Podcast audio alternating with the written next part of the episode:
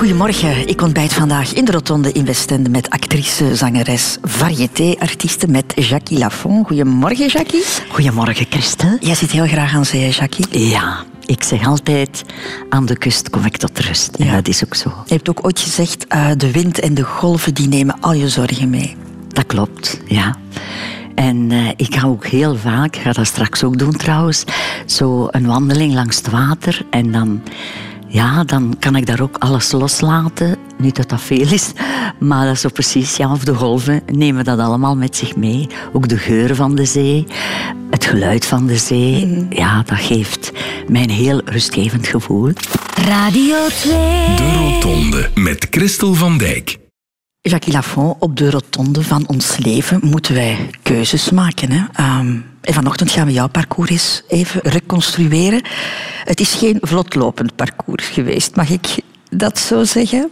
Ja, absoluut. Uh, maar ik denk dat dat ook een beetje bij het leven hoort, de ups en downs. Ik leef ook altijd de dag dat we nu leven. En ik denk aan morgen, maar nooit aan later. Nee? Nee. Nooit vooruitkijken? nooit, nooit gedaan. Ook heb mensen, ja, vroeger was dat nog meer zo van later en later. Kijk, ik heb het nu twee keer in de familie meegemaakt. Voor die mensen is er nooit een later gekomen. Ik bedoel, twee mensen die gestorven zijn, vroeg gestorven mijn zijn. Mijn zus 49, mijn nichtje 27. En dat doet u dan toch wel even nadenken. Ik maak ook geen plannen voor later. Wat komt, komt. Uh, en ik voel me er ook ontzettend goed bij. En hoe maak jij je keuzes, Jackie? Als je iets moet beslissen, hoe doe je dat dan? Hoe bedoel je dan? Denk jij daar heel lang over na? Of is dat... Nee, nee. En soms, ik ben ook vaak impulsief, dat ik natuurlijk de verkeerde keuzes maak. Dat hoort er ook bij. En uh, dat doet dan wel even pijn, of dan heb ik daar wel even spijt van. Maar ik neem dan toch altijd weer ja, de draad op, zal ik maar zeggen. En probeer het allemaal positief te bekijken. ook dat ben jij blijkbaar wel, hè? een heel positieve vrouw. Hè? Ja, ik ben, godzijdank, en dat is ook een beetje door mijn mama, zal ik maar zeggen, heel positief ingesteld. En ik probeer ook bij iedereen, bij ons mensen, bij de kinderen, uh, altijd het positieve uit de mens te halen, want daarmee moet je verder. We gaan twee uur lang uh, terugkijken naar het verleden. Hè.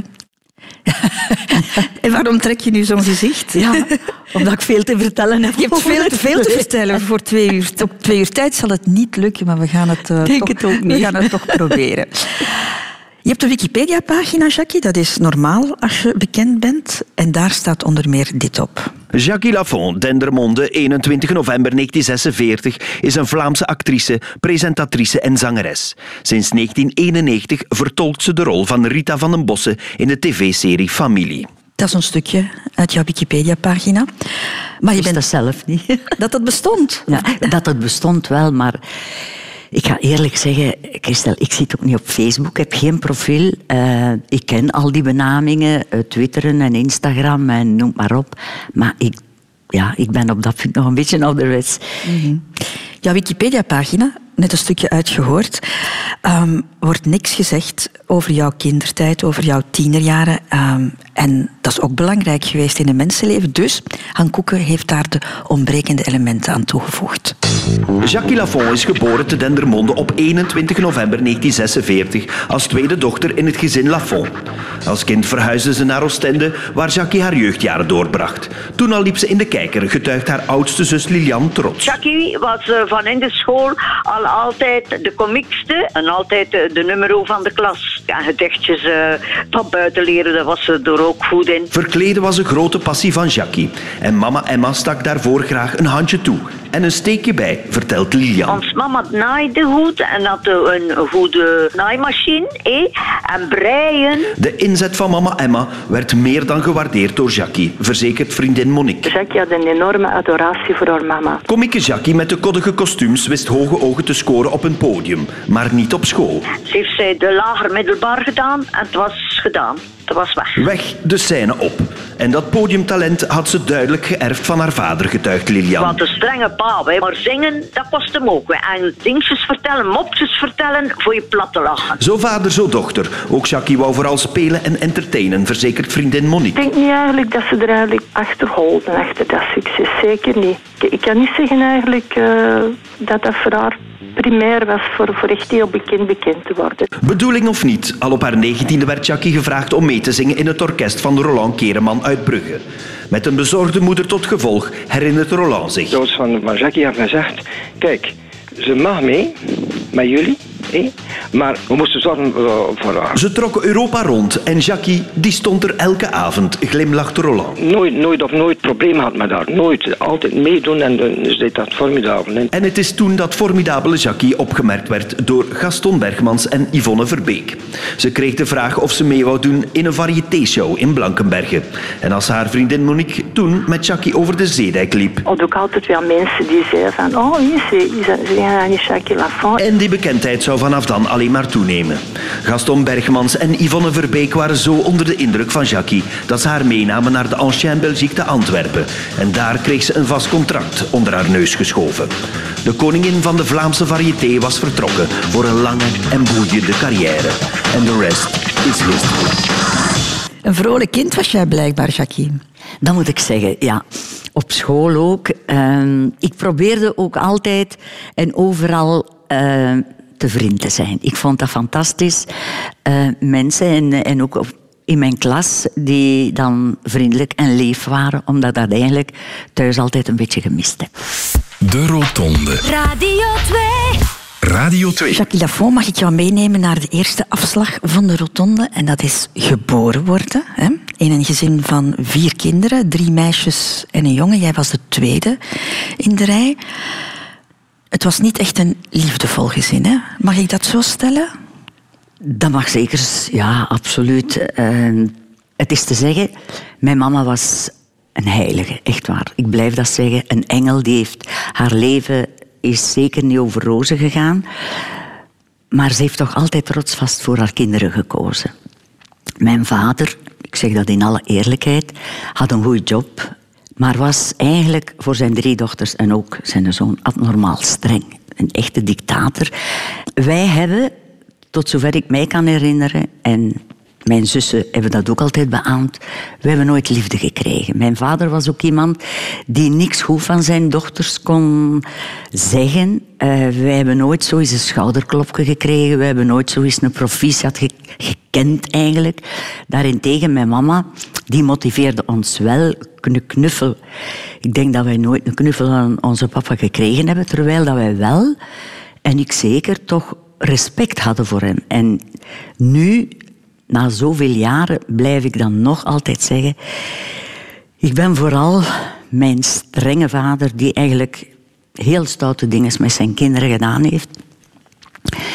Ben ik mijn vader nog dankbaar alleen, en dat meen ik ook omdat wij door hem een fantastische mama hebben gehad. Mhm, Dat was jullie veilige baken. Hadden jullie schrik van je vader? Ja. Zelfs mama ook. Eh, hij kwam binnen en naar gelang hij gezind was. En haar, de- mijn papa dronk ook heel veel, jammer genoeg. Door het feit dat zijn vierde kind dan, ons Michel, zwaar gehandicapt was bij de geboorte. Door hersenvliesontsteking. En heeft dat nooit niet kunnen verwerken. En eh, met alle gevolgen van dien.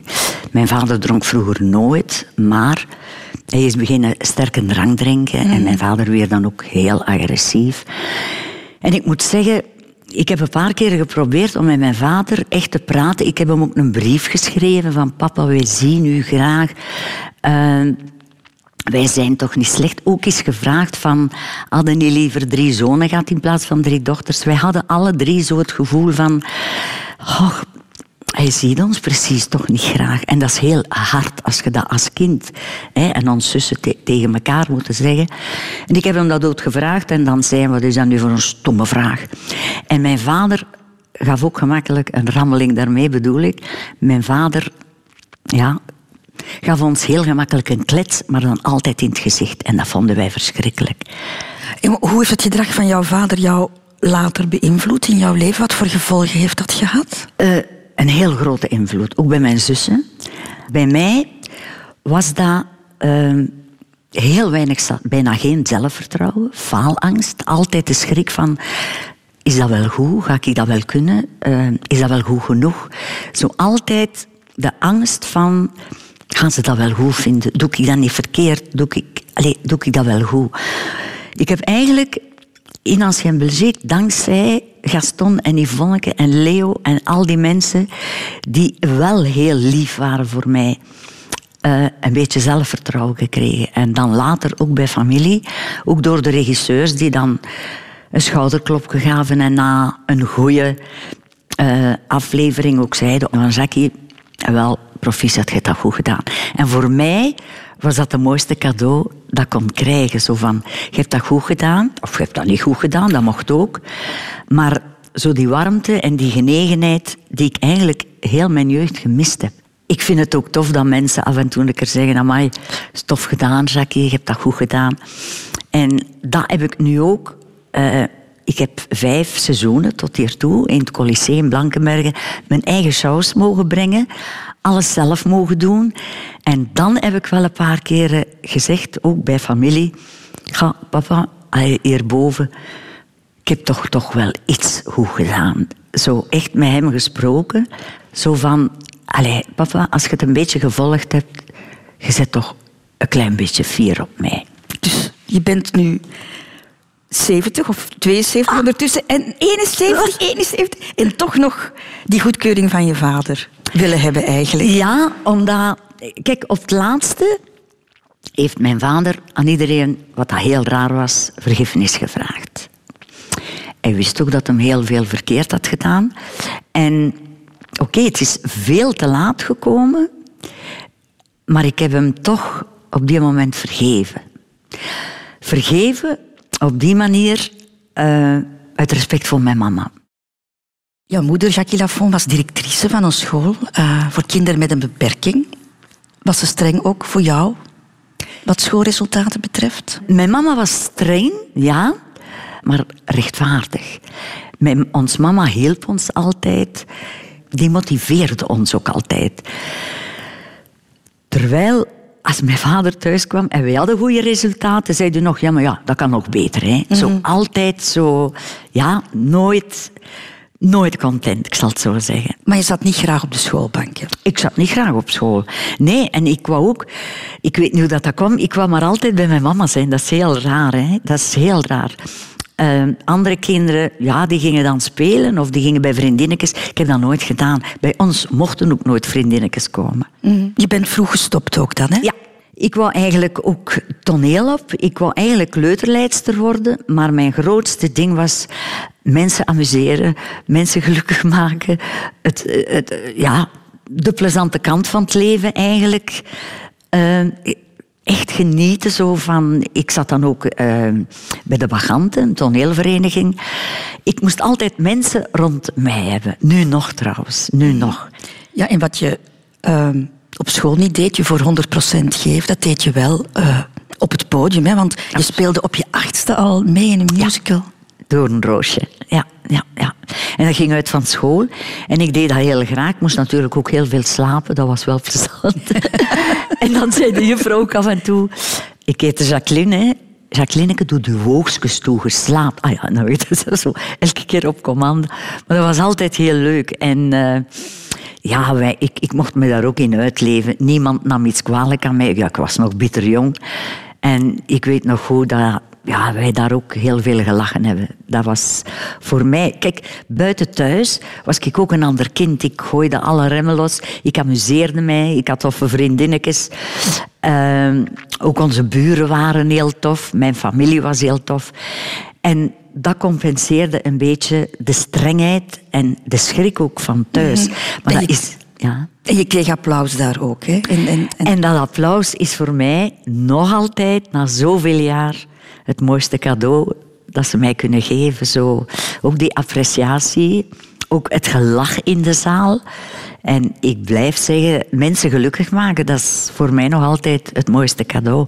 Maar je nam het ook heel serieus, Jackie, want je hebt de dictie en voordracht gevolgd. Ik heb dictie en voordracht gevolgd in het conservatorium in Oostende. Ehm, ik vroeg ook altijd, kijk, dat zit er nu nog altijd in. Als ik begon bij familie heb ik ook Luc Philips ontmoet. Dat ik zei, hoe kan ik het nog beter doen? Is het wel goed genoeg? Ja, dat zit er nog altijd in. En dat, dat is na alles wat ik doe, of probeer zo goed mogelijk te doen. Want ik, ga, ik leg de lat wel heel hoog voor mij. Van, eh, moet ik toch nog altijd een bevestiging hebben van... Mhm. Maar ja, het is goed. Waarom heb je nooit gedacht aan een professionele opleiding? Ja, omdat ik mij daar ook een beetje te min in voelde. Omdat ik dacht, ik ga dat niet kunnen. Dat, dat zit in u gebakken, hè. zo heel uw jeugd en uw kindertijd moeten horen van... Kom jong, blijf eraf, je kunt dat toch niet. Laat dat gerust, dat is niks voor u. En ik wou altijd bewijzen dat ik wel iets kon. En ik heb op bepaalde momenten ook de lat proberen hoog te leggen. En ook gedaan trouwens, hoe moeilijk dat ook was. Het lot heeft mij ook niet gespaard, maar toch altijd geprobeerd om vooruit te gaan, om het beter te doen, om het anders te doen, dat iedereen content was. Dat... Maar had je carrière er anders uitgezien, denk je? Mocht je wel naar het conservatorium of naar Studio Herman Terling geweest zijn? Dat weet ik niet, want ik had al heel vroeg eh, tof werk. Ik ben op tournee geweest met Gaston en Leo. Ik heb musical gedaan. Musical gedaan. Ik heb eh, dankzij Boboon en Jeff Cassiers lang, lang geleden Mijn Geweten en ik mogen spelen met Chris Lomme en Rick Andrees op televisie. Eh, van het een kwam het ander. En toen had ik zo over heel mijn lijf het gevoel van... "Oh, ja, ik kan toch wel iets. Allee, mensen zijn toch wel content dat ik dat mag doen. Dat is toch een teken. En dat zei Jeff Cassiers ook. Kom aan, jong, je kent dat. Ja, dat is heel mijn leven heel vervelend geweest ook. Ook naar mezelf toe. Je hebt je nooit minder gevonden omdat je die opleiding niet... In het begin wel. In het begin wel. Bij familie had ik vooral dat gevoel. Ja. En ook Martin Jonkeren, maar dat vond ik heel plezant. Die kwam ook direct naar mij. Ook Anneke Geraerts. Ze was heel, heel tof, want die kende daar ook niemand. En we hadden een contract van zes maanden. En op een zeker moment vroeg Martin... Ja, uit welk gezelschap kom jij, Jackie? Ik zeg, ja, Bobby Aanland. Hoe zegt ze? Is daar ook een toneelgezelschap? Ze zegt, nee, belangen niet. Maar dat is een pretpark. En ik heb daar... Ja, toen had ik daar al vijf jaar eh, in de showzaal gestaan. Met Bobby aanschoepen. Maar ik heb dat altijd wel heel plezant gevonden. Ja, ja. Radio 2. De Rotonde. Over de afslagen van het leven. Jacques Lafont, we hebben het eh, daarnet al over gehad. Jij stond heel jong op de planken, maar het begon allemaal serieus te worden op je negentiende. Je ging eh, met een orkest op de baan, het orkest van eh, Roland Kereman, buitenland ook. Dacht je toen, alle puzzelstukken vallen in elkaar, dit is het leven waar ik van gedroomd heb? Eigenlijk wel. Aan één kant wel. Maar aan de andere kant was het weer... Heb ik heel lang met mijn mama gepraat. Ik zeg, want ik wou dat heel graag doen. Weg uit de dictatuur, weg uit de strengheid, weg uit het niks mogen, uit het niks kunnen. En toen zei ze, Kinneke, ik ga je valies maken, jij moet vertrekken. En we trekken onze plan neer wel. Dat was mama. Hoe graag dat ze mij thuis had gehouden, zij gunde mij dat. Mijn vader niet. Mij, nog zoiets. Mijn vader zei, je mocht gaan, maar je moet al je geld afgeven. Ik heb tot mijn 21 alles wat ik verdiende moeten aan mijn vader afgeven. Ook mijn andere zussen. Maar jij kon met weinig toekomen dan ook, Jackie. ja. Maar daarom blijf ik zeggen, Christel, en dan meen ik ook, geld is zeker mijn rijkdom niet. Integendeel. Eh mijn rijkdom ligt in totaal andere dingen. Later stond je dan op de planken in de Ancien Belgique met eh, Gaston Bergmans en Yv- Yvonne Verbeek. Gaf jou dat wat financiële stabiliteit ook? Wel, het is te zeggen, eh, eigenlijk niet. Dat is ook het enige seizoen eigenlijk, en dat zeg ik in alle eerlijkheid, dat ik toch wel een beetje zwarte sneeuw heb gezien. Je wat die zwarte sneeuw zien? Eh, ja, eh, met heel weinig geld in mijn zak. Een week zo dat ik alleen maar aan een boterham met confituur kon eten, bij manier van spreken. Maar Yvonneke, die bracht dan soms eten mee voor mij, kun je dat voorstellen? En die had zo gamelken bij, eh, in, drie, in drie delen zo. Patatjes, groenten, vlees. En dat bracht haar huishoudster altijd mee naar Ancien-Belgique. Want dat was keihard werken, dat was morgens repeteren, 's namiddagshow en avondshow. En de zondag gingen we dan met Gaston en Leo en Yvonneke ook de Chinees eten. En ik moet zeggen, al wat overschot mocht, overschoot mocht ik meenemen naar huis. En dan ging ik soms een voorschot vragen. En dan zei meneer Mattonet, onze directeur... Ja, maar Jacques, ik kan ik je niks meer geven, want je zei al alles komen halen.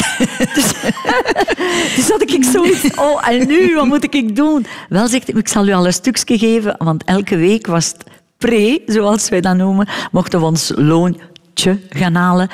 En dan zei ik, ik zal u al een deeltje geven van volgende week, maar zij voorzichtig dan deze week. En dat was zo echt leven volgens de portemonnee. Maar er zijn ook dagen geweest dat ik eigenlijk geen geld meer had. En ik was ook te fier om thuis geld te vragen. Omdat mijn vader zei, ga maar, trekt uw plan. Hè.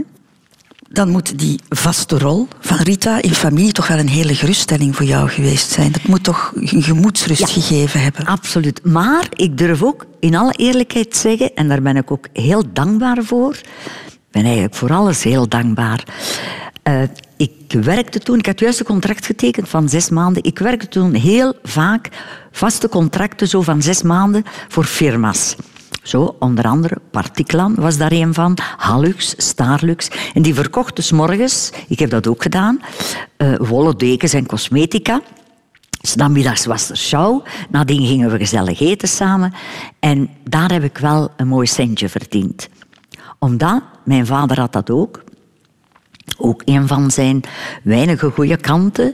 Vader was een geweldige goede verkoper. Die heeft alle prijzen gewonnen, wat er maar te winnen viel. En ik heb dat ook een beetje in mij. Ik kon, dat kon ik goed, verkopen. En daar heb ik dan wel uh, veel geld verdiend. En toen kwam de vraag van Herman Verbaat. Ik was de eerste die hij contacteerde. Kijk, ik moet u iets vertellen. We gaan eten, toen nog met mijn ex-man. En uh, we gaan iets brengen op televisie. Ik zeg, televisie, televisie. Ja, zegt hem. En jij speelt de rol van, van uh, Rita. We zijn ook gaan eten, het was heel gezellig. En jij, jij wordt en jij blijft de pechvogel van familie. Ik denk, oh nee, dat past heel goed bij mezelf ook. En uh, wij hadden een contract van 110 afleveringen.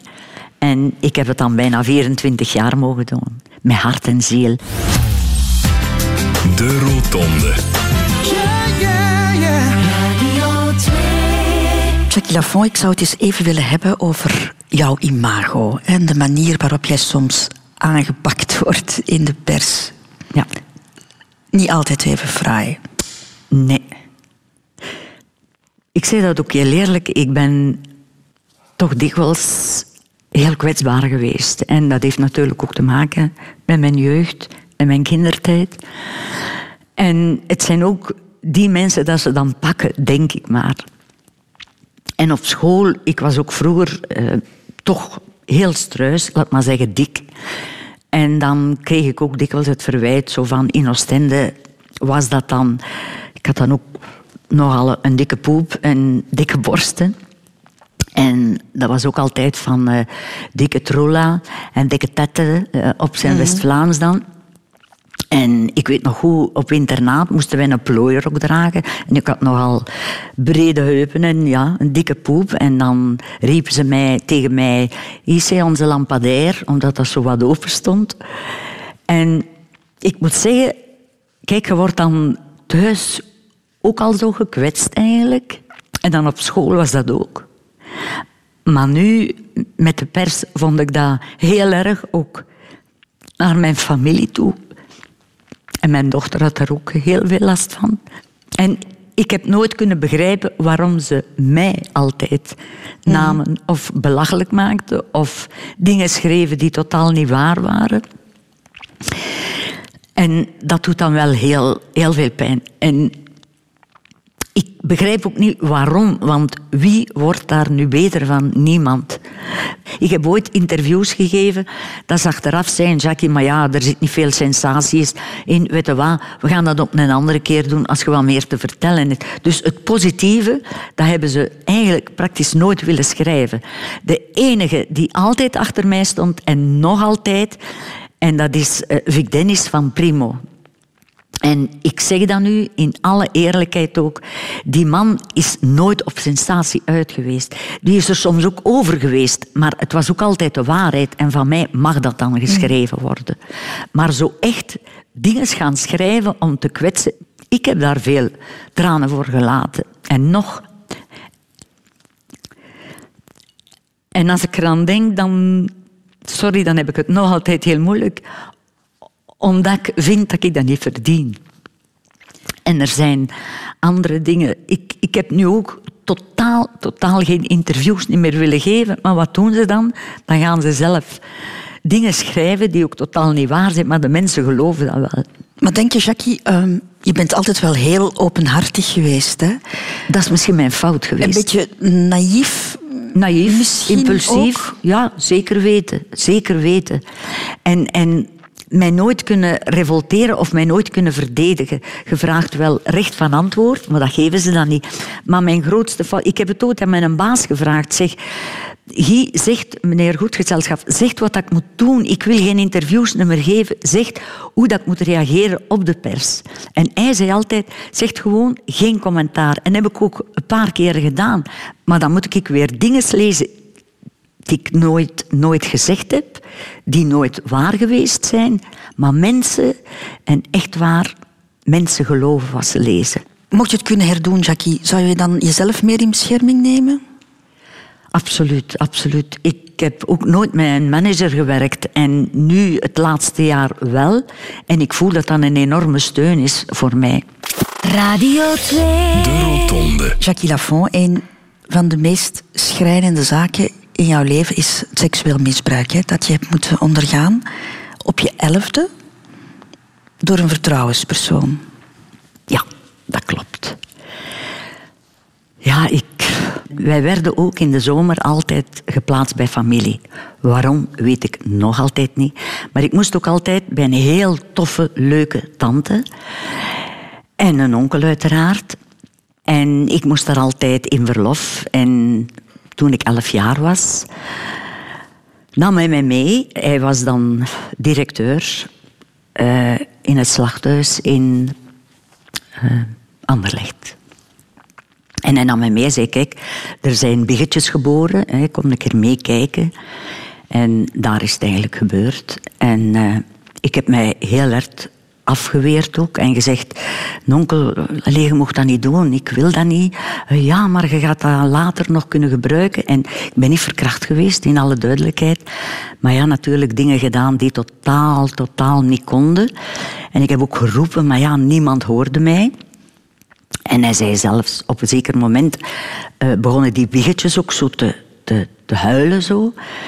En mijn stem was dan niet krachtig genoeg. Hij zei, ja, niemand hoorde toch. En hij heeft heel ja, stoute dingen met mij gedaan. Mm En uh, ik heb toen ook gezegd, ik zeg, kijk nonkel, je mocht dat niet meer doen. Want anders ga ik het tegen mijn tante zeggen. En hij zei, ja, als je dat zegt, dan uh, ga je wel zwaar gestraft worden. En ik dacht, ik kan toch niet gestraft worden voor dingen die hij doet. En dat heb ik ook gezegd. Maar wij kwamen toen buiten en diezelfde avond zei hij nog tegen mijn tante... Ik ga met Jacqueline naar de cinema vanavond. En ik heb toen gezegd, tante, nee, ik wil gaan slapen, ik ben moe. Maar ik sliep toen bij de mama van mijn tante. En s'nachts kwam die dan ook nog eens voelen. En ik had zoiets, ik wil naar huis, ik wil naar huis. En zanderdags heb ik toen heel hard geweend dat ik mijn mama miste. En dat was ook zo, want op die moment durfde ik zeggen, niet tegen mijn tante. Ik had hem toen ook lelijke dingen gezegd van... Uh, en ik had ook zeggen tegen mijn papa, die gaat dus slaan, zo echt gedreigd, met al, maar ik heb nooit niks durven zeggen. En dan heeft mijn tante mij moeten naar huis doen. Ik was daar echt ziek van. Eh, ik heb ook heel de dag overgegeven. Als kind van elf, je zei zo kwetsbaar. Ja, en dat heeft ook wel een hele ook op mijn latere leeftijd nog altijd een vreselijk impact gehad. Daarom blijf ik ook zeggen, ook tegen de kinderen die het meemaken, kom er mee naar buiten. Zeg het. Uh, zeg het tegen uw mama, zeg het. Vaak wordt het ook niet begrepen of geloofd. En het is nog altijd een taboe rond. Mhm. Toen dat ik uh, op trouwen stond, heb ik het ook verteld tegen de man met wie dat ik ging trouwen. Want er waren bepaalde dingen dat ik ook niet meer durfde of, of, of heel gegeneerd was. Heel preuts ook ben geworden. Ook op seksueel gebied. En ja, die man heeft toch, is ook heel vroeg gestorven. 54 jaar. En ik was ook blij dat hij weg was. Maar hoe heb je dat verwerkt als kind, Jackie? Ehm, ik heb heel veel geweend in mijn bed. En ik was ook zo een beetje vies van mezelf. Um, het heeft jouw relatie met jouw lichaam dan ook beïnvloed? Absoluut, absoluut. En af en toe komt dat terug. En het rare was, Christel, als ik dan ouder werd, die kwam soms tevoorschijn in mijn kamer, in mijn droom natuurlijk. Je bent in je jeugdjaren erg dik geweest, eh, Jackie. Ja. Zou dat daar iets mee te maken kunnen hebben? Ja, dat kan goed zijn. En, en troost zoeken, vooral in chocolade. En, en ja, dan mijn vader dan ook weer op den duur zei, zeg, ze er nog niet dik genoeg? Kijk, maar ik was dat op den duur gewoon van mijn vader. Ik wist al zo dat hem het ging afkeuren. Wat dat ook pijn deed. Maar wat die man gedaan heeft... Ik heb een periode gehad dat ik niet meer kon eten. Dat ik niet meer kon eten. En daarna ben ik beginnen te veel eten. Ik zal het maar zo zeggen. En dat was ook om al die gevoelens en die handen van hem uh, dat, van mij af te zetten. Van mij. Bah. Ik ging ook, dat is heel raar, twee keer per dag in bad. Dat mijn mama zei, ja maar Kinneke, twee keer is nu wel te veel. Totdat ze wist wat er gebeurd was. Heb je dat nu een plaats kunnen geven in jouw leven? Ja, ja, heb ik een plaats kunnen geven. Zeker weten, ja.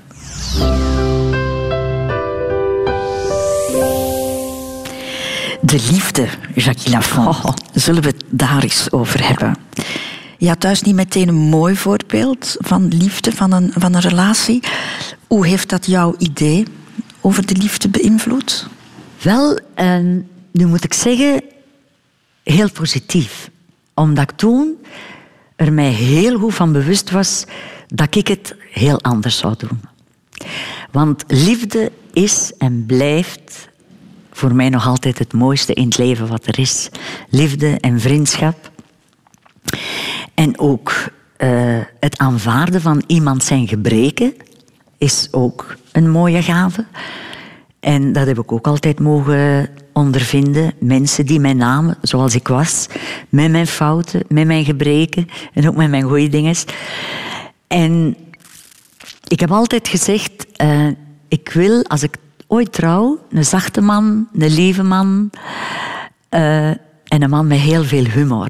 En ik heb die gevonden. We zijn ook heel vlug getrouwd. Je hebt het over, over Nest, hè? Nest Adriaanse van de Strangers. Hè? Dat Nest is, eh, Adriaanse. Wij zijn ook heel vlug getrouwd, terwijl dat mijn mama ook weer Oh god, de braafste en de beste herder die er was over haar kinderen waakte. Zo van, Kinneken, is dat niet wat rap? Ja, jullie waren nog maar vier maanden samen of zo, hè? Vier maanden tijd getrouwd. Op vier maanden tijd. Van de tweede maand, ik weet dat nog goed, wij zaten in uh, het restaurant Het Kaarslicht. Ik vergeet dat nooit. En verliefd tot en met passionele liefde, zal ik maar zeggen. Maar heel mooi. En ik voelde mij zo ontzettend goed bij hem.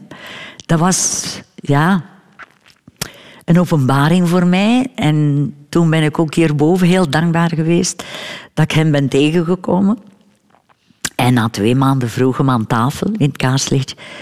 Zeg, Jacquetje, maar hij wil toch met mij trouwen? Hè? Ik zeg, wow, wow, wow. Ik zeg, we zijn nog maar twee maanden samen. Maar ja, ik heb ook direct gezegd, met een dessert. En dan had ik al een wijntje af. En dan vroegen we het nog eens. Zeg, wel ja, het is goed. Was dat de eerste keer dat jij je zo goed voelde bij een man? Ja. ja. Ik heb eigenlijk niet veel vrijers gehad voor Nest. Zeker niet.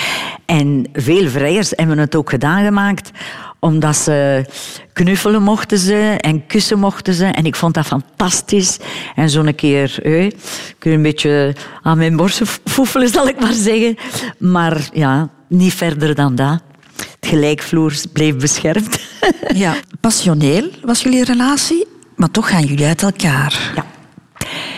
En dat zal misschien Nest niet graag horen, want wij hebben nog een heel mooie vriendschappelijke relatie. Hij heeft ook een vriendin, waar hij ook al jaren mee samen is. Ze wonen wel niet samen, maar eh, ook een heel toffe. En wij wonen naast elkaar, dus Nest is er ook altijd als er iets is. Maar ik ken ook mijn grenzen en mijn plaats. Ik ben ook niet meer verliefd op Nest, maar er is een heel mooie, toffe vriendschap gebleven. En dat vind ik wel heel belangrijk, ook naar ons kind toe, naar Natalieke toe. De moment uh, dat wij getrouwd waren, veranderde er heel veel. Bijvoorbeeld, ik mocht alleen niet meer naar de BN-ouwer. Dat ik zei, alleen het, jong. Schattie, ik, kan ik dat alleen ook? En in het begin aanvaarde dat, hè, want je denkt, oh, die is nogal bezorgd om mij. Maar Nest was ook heel jaloers. En hij zei altijd, ja, ik ben jaloers, ik weet dat, maar dat is omdat ik u doodgraag zie. Ik zeg, ja, maar dan moet je mij ook kunnen loslaten. En ik heb enorm behoefte aan vrijheid. Ik heb dat ook nooit in mijn jeugd gehad. Het was altijd gemoed, gemoed, gezult. Hè, nu moet het dit, nu moet het dat. Ik zeg, laat mij gewoon doen. Ik doe niks verkeerd. En ik zweer het u, Christel, ik heb ook nog nooit in mijn leven iemand bedrogen. Ik ben wel bedrogen geweest en belogen. Maar ik heb nog nooit in mijn leven iemand bedrogen. Ik zei hem dat ook. Ik zeg, schat, je moet mij loslaten. Je moet mij mijn ding laten doen. Ik werkte ook in Ancien Belgique. Die kwam mij ook altijd afhalen. En hij werkte in een restaurant, de Postillon. Ik vergeet dat nooit. Hij werkte toen, was nog niet bij de Strangers. Hij werkte ook bij Al van Dam. Die zijn orkest had grave muzikanten, straffe muzikanten, plakkers van muzikanten. En deed dan mee. En op een bepaald moment betrapte ik mij erop dat ik hetzelfde deed als bij mij thuis. Ook aan de venster zitten wachten tot Nest thuis kwam.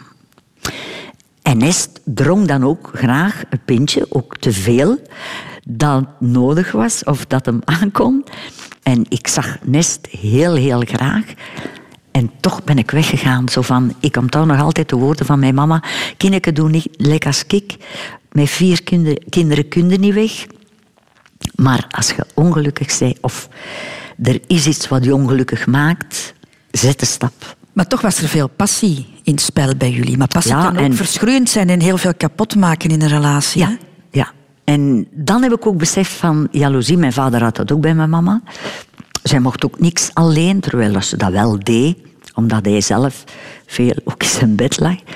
En uh, de moment dat ik aan die venster zat, s'nachts, dacht ik, nee, ik wil dat leven niet. En ik heb hem dat ook gezegd. En Nest dronk ook veel in die tijd, maar uh, die had er geen last mee. Die voel, ik zag dat daar ook niet aan, ik hoorde dat wel. Maar uh, ja, dan verweet je mij soms ook dingen die er niet waren. En ik heb u wel zien zien zinnen en die wou u ook kussen. Hij heeft er sowieso een in ons zaak op de toog gekletst. Dat ik zoiets zat. Schat, wat doe jij nu? Ja, die is al heel de tijd naar u aan het zien. Dus dat was zo een drang om mij af te schermen. Echt waar, hè? En ik zeg, ja, maar ik ben alleen van u. Ik doe niks verkeerd. Ik zie u doodgraag. Ja, en toch na vijf maanden ben ik even weg geweest. Dat ik dacht, ik moet kunnen terug ademen. Ik moet terug mijn vrijheid hebben. Mhm. Terwijl ik hem heel, heel graag zag nog. En we zijn ook elkaar blijven zien, maar even apart. Jullie zijn uit elkaar gegaan, maar jullie vinden elkaar dan terug. Terug. En dan ondertussen is ook Natalieke gekomen. Dan is hij de zaak begonnen, de Royal, en daar is het helemaal fout gelopen. Maar wat voor relatie was dat eigenlijk, Jackie? Aantrekken, afstoten? Afstoten niet direct, maar wij konden niet leven bij elkaar en we konden niet leven uit elkaar. Zo was dat echt. En we zochten elkaar op, terug op. Ook het seksuele trok ons enorm aan bij elkaar. En, en Nest zei dat dan ook. Nee, ik heb pas op, ik heb Nest heel veel pijn gedaan. Ook mij dan te zeggen van, ja, oké, we gaan terug nog eens proberen, we gaan terug nog eens proberen. Ook bij de opvoeding van Natalieke, zij mocht dus alles van hem. Dat was een hele lieve, toffe papa. Nog altijd, heel bezorgd. Ook voor mij, maar te voor mij was dat te verstikkend. Ik kon daar niet meer leven. Ik, ik had zoiets van, oh nee, ik ben hier aan het verdrinken eigenlijk in, in zijn bezorgdheid, maar op een verkeerde manier. Maar jullie hebben nu een mooie vriendschap. Absoluut, absoluut. En daar ben ik ook heel dankbaar voor. Hij mag op mij rekenen. Ik kan altijd op hem rekenen. Ook toen met mijn accident. Hij was er ook eerst die er stond. Uh, ook zijn vriendin. Mieke zei toen, ga maar een keer naar Jackie. Zij weet dat, dat onze vriendschap er is, maar zeker niet meer. En dat heeft rust gebracht in jullie relatie absoluut, tot elkaar. Absoluut, ja. De Rotonde. Radio 2. Radio 2. Kinderen, Jackie Lafont. Je hebt een heel goede band met kinderen, hè? Je hebt ooit een cursus kinderopvang gedaan zelfs. Ja. ja monitrice. Ik heb ook direct mijn brevet behaald. Ik heb ook uh, een cursus kinderverzorging gedaan. Vond ik heel tof, als vrijwilligster dan. En dan ben ik ook twee maanden, ik was amper 16 jaar, uh, Duin en Zee in Oostende. Dus dat was twee maanden voor kindjeszorgen. Ik had er 25, van drie tot vijf jaar. Mm -hmm. Maar ik heb dat ontzettend graag gedaan. En, en, heb je toen gedacht van dit wil ik ook? Ik wil ook ja. kinderen, veel kinderen. Maar geen 25. geen 25. Maar dat was zo leuk om te doen. En alleen er waren zelfs, dat waren kindjes dus die hun ouders hadden een horecabedrijf of de ouders konden voor die kindjes niet zorgen in het verlof. En dan werden die opgehaald met een tram aan bepaalde plaatsen, aan het station, hier aan Plasma de Chaussée in Oostende enzovoort. En mijn zus deed dat ook. En ik deed dat ontzettend graag. Maar wist je dan daar, bij die kinderopvang, van ik wil een groot gezin? Ja. Ja, ik heb dat ook altijd gezegd. Mijn mama had er vier, mijn zussen hebben er elk vier. Ik zeg, ik ga ook voor vier. En Nest was er ook. Oh, Nest ziet ook doodgraag kinderen. Dus ik had de perfecte partner op dat punt. Maar ik wou een heel groot gezin. Zeker vier kinderen. Maar het is anders gelopen, hè, Jackie? Het is totaal anders gelopen, ja. ja. Dat was ja, een van mijn moeilijkste vragen soms. Wat was het ergste in uw leven? Buiten al de rest was...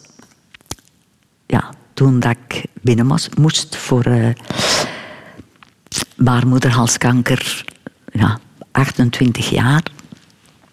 En... Uh, de dokter zei, kijk, ik zeg, dokter, doe al het mogelijke. Omdat hem zei van, kijk, ik ga proberen om alleen de hals weg te nemen. En dan kunnen we nog wel kinderen krijgen.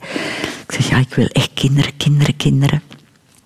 En ik weet dat hem dan na de operatie stond hem aan mijn bed. En het enige wat hem zei... En ik vergeet dat ook nooit. Sorry. Ik heb alles moeten wegnemen. En dat was voor mij zoiets van... Oh nee. En toch wil ik kinderen. Toch wil ik het moederschap meemaken. Lekker als elk normaal meisje. En ik droomde nog altijd van vier. En dan, heb ik wel psychologische hulp gekregen. Ik kon dat niet verwerken. Ik moest veertien dagen in het ziekenhuis blijven. Omdat de wond dan ook een beetje ontstoken was. En ik, enorm, ik, ik weende ook heel de dag. Ik kon dat niet geloven. Dat ik, die zo naar kinderen hunkerde, dat mij het moederschap afgenomen werd. In Antwerpen was dat. Want ik ben ervoor ook nog naar een andere gynaecoloog geweest. En die zei ook dat ik dringend moest opgenomen worden. En ja, toen kwam het verdikt. En toen wou ik ook niemand meer zien. Ik wou ook geen bezoek niet meer. Ik durfde het ook aan niemand niet zeggen. Behalve weer aan mijn mama. En dan hebben we samen zo eens goed geweend. En uh, toen zei ze, ja, ik, maar dan kun je ook dan niet meer. Als je vier kindjes hebt, dan moet je keuze maken. En Zovoort heeft me dan ook heel erg getroost. En ook het verplegend personeel en zo. Want ja, ik was daar een van de jongsten die daar lag. En dan wou ik een kamer alleen om eens goed te kunnen huilen. En ook eens goed te roepen van, ja, ik heb dat ook allemaal gedaan. En dan heb ik het ja, moeten loslaten. Maar ondertussen heb jij wel een dochter. Ik heb een prachtige dochter. Ja. Ik heb een heel lieve, toffe dochter. Ja, dan is de ooievaar toch heel onverwacht gekomen en heeft ons een prachtig dochterke gebracht. Nathalieke oh, was een heel klein prematurke. Is ook in hetzelfde moederhuis geboren als ik. En toevallig, en ze woog amper maar een kilo, is gekomen op 32 weken, dus heel klein, 40 centimeter. Maar ik was zo gelukkig. Kijk, en dan heb je het groot verdriet gehad omdat je dacht, er gaan nooit geen kindjes meer komen. En dan krijg je weer het geluk om Nathalieke in uw armen te mogen nemen. En het mooie was, oh, dat was zo schoon. Ja, ik, ik, als ik eraan denk, ik kwam in het moederhuis en de dokter zei, kleed u helemaal uit.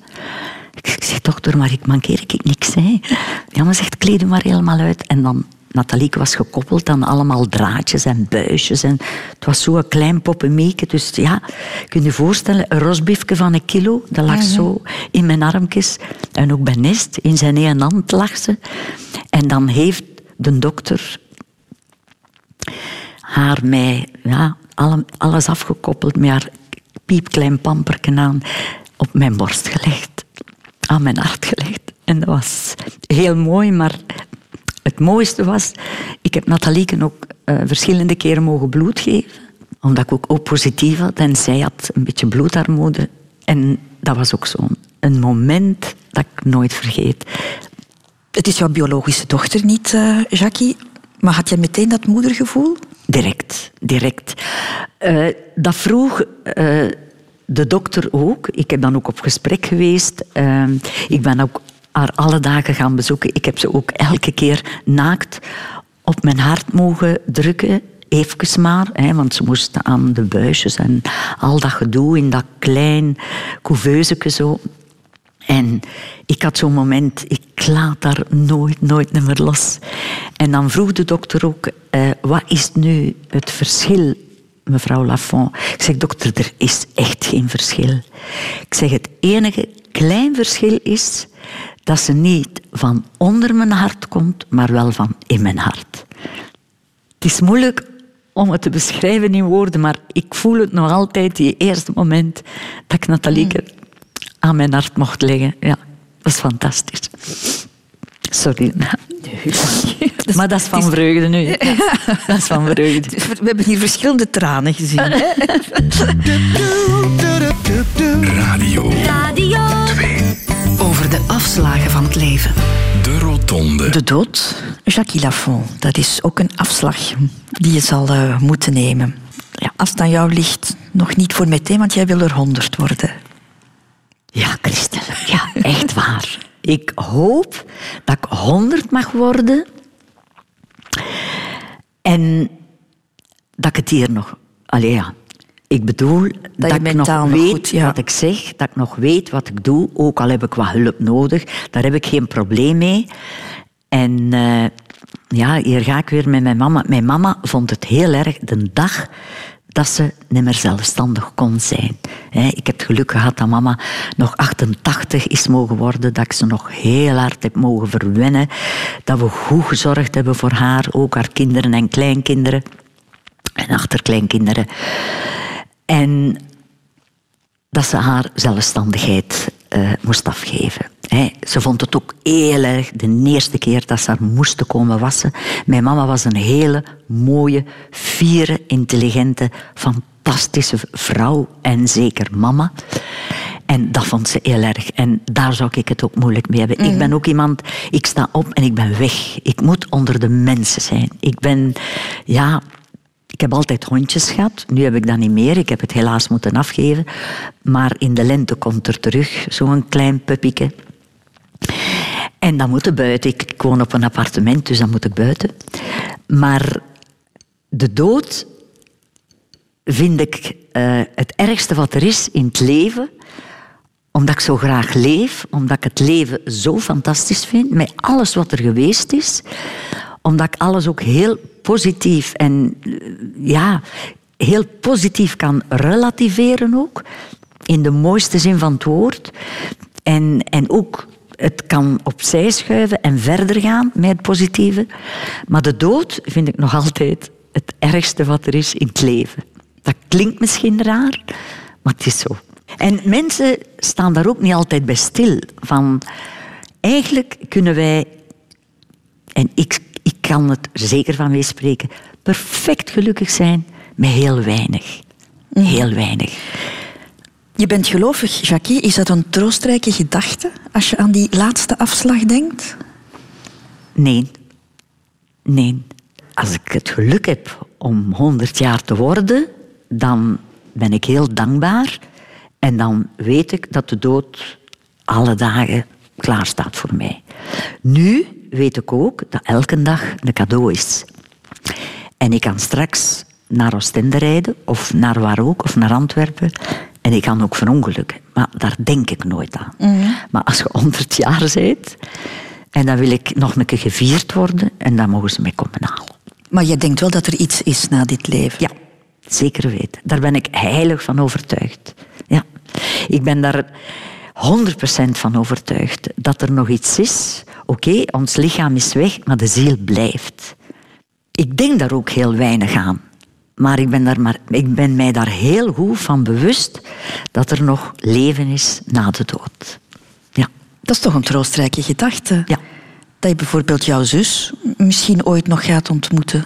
Mijn Want je hebt veel te jong moeten, moeten Ja, van afscheid nemen. absoluut. 49 was ze? 49, ja. Hersenbloeding en op een uur was het, was het gedaan. Ook mijn nichtje. En mijn mama zeker. Ehm, maar de dood is ook iets, en dat weten wij allemaal, en het, dat is nu ook het leven, dat zal ons allemaal te wachten. Maar hoe moet ik het verwoorden? Eh, ik heb zoiets van, nu heb ik ook al, als ze mij nu komen halen, eh, heb ik ook zoiets van, ik heb toch een heel mooi en vooral een zinvol leven gehad. En ook mijn doodsprentje ligt al klaar. Mijn euthanasie ligt klaar. Dus op mijn DELA-verzekering is geregeld dat mijn dochter geen kosten heeft aan mij. Ik wil ook een mooie begrafenis. En als ik er niet meer ben, wil ik terug naar de zee. Aan het Thermepalace in Oostende, staat ook allemaal beschreven. Mijn dochter weet dat ook. En mijn prentje, en ik durf dat gerust zeggen, daar staat gewoon op: bedankt voor wat ik mocht geven, bedankt voor wat ik heb gekregen, bedankt voor mijn mooi en zinvol leven. Tot later. Veel liefs, Jackie. En zo zal het zijn. En zo is het ook. Ik heb een prachtig leven gehad, nog altijd. Ook de zon schijnt naar de toekomst toe. Ik weet dat er nog mooie dingen op mijn pad gaan komen. En daar wil ik met volle teugen van genieten. En dat wens ik ook alle luisteraars toe. En u ook natuurlijk. Jackie Lafont, dank je wel. Ik vond het eh, heel fijn ontbijten met jou vandaag. Ik ook. En ik heb echt spijt, Christel, dat het gedaan is. Is het echt? Ja, echt waar. Ik, ik blijf dat zeggen ook...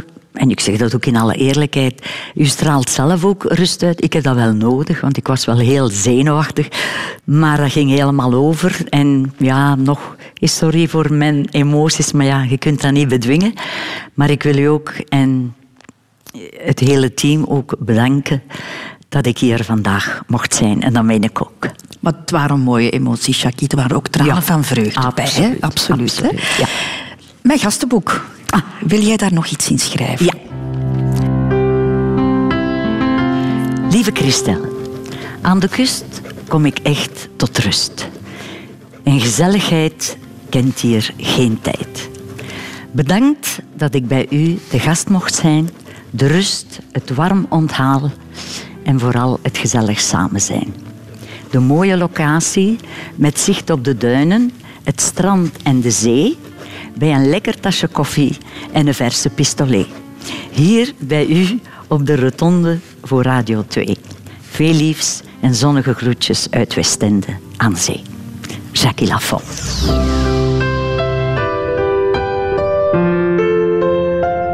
Radio